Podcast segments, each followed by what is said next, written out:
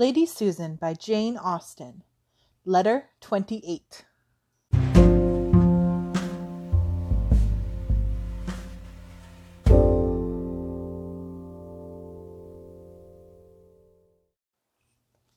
Letter 28.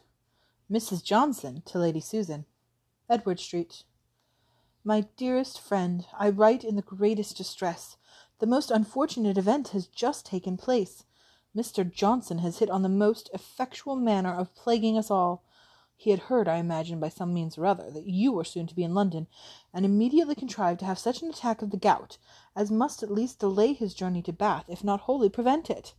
I am persuaded the gout is brought on or kept off at pleasure. It was the same when I wanted to join the Hamiltons to the Lakes, and three years ago when I had a fancy for Bath.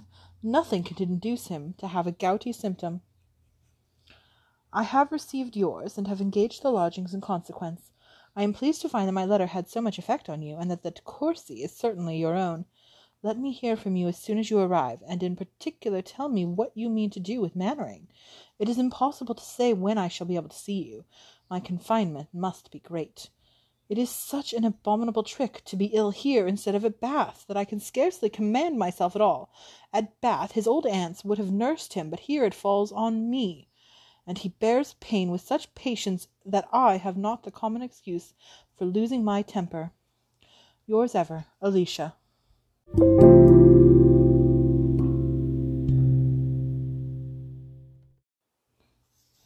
All right, so here we are in letter 28, which is Mrs. Johnson writing again to Lady Susan.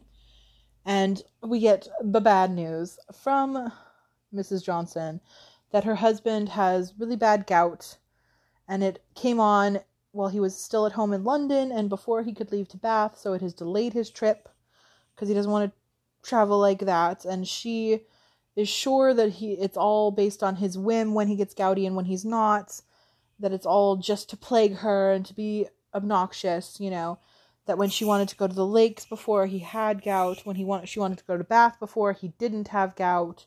Now that she wants him to leave, he does have gout. She just is blaming him completely, saying that he's kind of making it up. And, you know, complaining that in Bath his aunts are there who would have had to nurse him, but now it, because it's in London, I have to deal with it. And I thought the end of the letter was so great. It says, He bears pain with such patience that I have not the common excuse of losing my temper.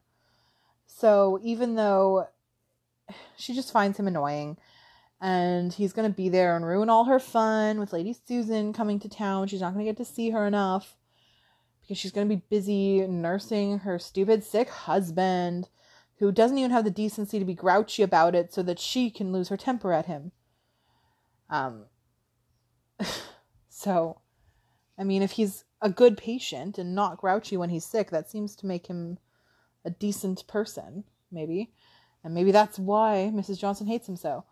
I don't know, but um, it gives this gives us a little more insight into Mrs. Johnson's head, and seems to bear up the idea that Lady Susan is leaving Frederica behind and try, trying to um, marry M- Mr. De Courcy herself, um, the way that Mrs. Johnson encouraged her to. That she is taking that advice from Mrs. Johnson's last letter and so that's interesting. And so now we have these letters going that I assume Lady Susan is, you know, currently coming to London. I assume she'll be there soon. Um, and in fact, the next letter we have, letter 29, is Lady Susan to Mrs. Johnson from Upper Seymour Street, which I'm assuming is that place, which, yeah, that's what um, she said she got her a place, lodgings in Upper Seymour Street. Um, so that's where Lady Susan is staying in London. So maybe that's part of why they had to have this reason why Mrs. Johnson and Lady Susan aren't spending all their time together because we need still need letters to go between them.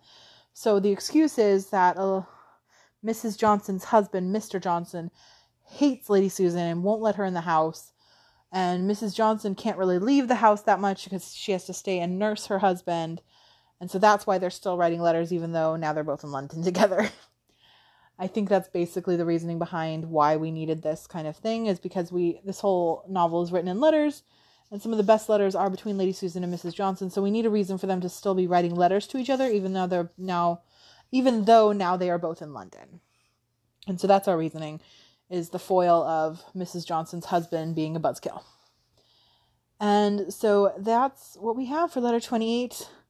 Next letter, like I said, letter 29 will be from Lady Susan to Mrs. Johnson. Um, and it's another pretty short one. And I will be back for that next time.